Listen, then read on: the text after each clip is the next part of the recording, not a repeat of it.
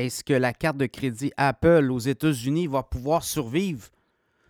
Puisque le principal partenaire d'Apple aux États-Unis avec sa carte, Goldman Sachs, a décidé de se retirer du marché du crédit notamment aux particuliers. Donc, ça fait en sorte que Apple se cherche maintenant un nouveau partenaire. Est-ce qu'on va trouver quelqu'un à la hauteur du euh, géant de l'informatique de la Californie? Je pense que ce ne sera pas un problème pour Apple de trouver un partenaire. Maintenant, est-ce qu'on va être capable aussi de lancer ce programme-là, cette carte de crédit-là, dans d'autres pays? On ne l'avait pas fait, en tout cas, on l'a limité beaucoup. On était aux États-Unis, on parlait euh, du Canada éventuellement, mais Goldman Sachs n'étant pas présent au Canada. Donc là, je pense que c'est une opportunité pour Apple de peut-être trouver un partenaire mondial et de lancer euh, cette carte de crédit-là, ce compte crédit qui offrait quand même des, euh, rendements intéressants. Là, je regardais récemment, c'était du 4, 4,15, 4,30% si on laissait de l'argent dans le compte d'Apple avec la carte Goldman Sachs. Il y avait une carte de crédit associée à tout ça. Euh, on parle d'Amex, American Express, qui serait logique puisque euh, un des plus euh, importants actionnaires d'American Express, Warren Buffett, Berkshire Hathaway, ben, détient aussi d'importants blocs d'actions d'Apple. Apple étant le principal, le principal investissement de Berkshire Hathaway. On parle de quoi là? 50% du portefeuille de Berkshire Hathaway est détenu dans Apple. Alors, on pourrait avoir un mariage comme ça. C'est intéressant de voir aussi les géants de la tech qui génèrent d'importantes liquidités se lancer dans le crédit, se lancer aussi dans les services financiers, parce que c'est un peu ça qui pourrait arriver éventuellement. Dans le cas d'Apple, c'est euh, on veut lancer des services euh, qui vont euh, offrir autre chose que directement des iPhones ou encore des iPads ou des ordinateurs. On est dans les services connexes.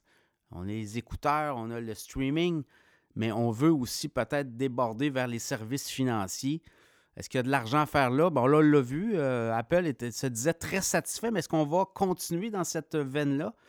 Et là, ben, si on veut continuer, on doit avoir un partenaire à l'international pour pouvoir offrir le service de carte de crédit, mais également de compte euh, d'épargne à l'international. Apple, je vous rappelle, le titre est en forte croissance depuis le début de l'année. est autour de 125 et là, on est autour de quoi? 188, 189, 190 Il y a des cibles à 225, 230 d'ici un an. Revenu, dernier trimestre, 89,5 milliards de dollars sur trois mois, 22,9 milliards de profit net. Donc, c'est un taux de rentabilité de 25,6% je pense que Apple a les moyens de ses ambitions, génère beaucoup de liquidités.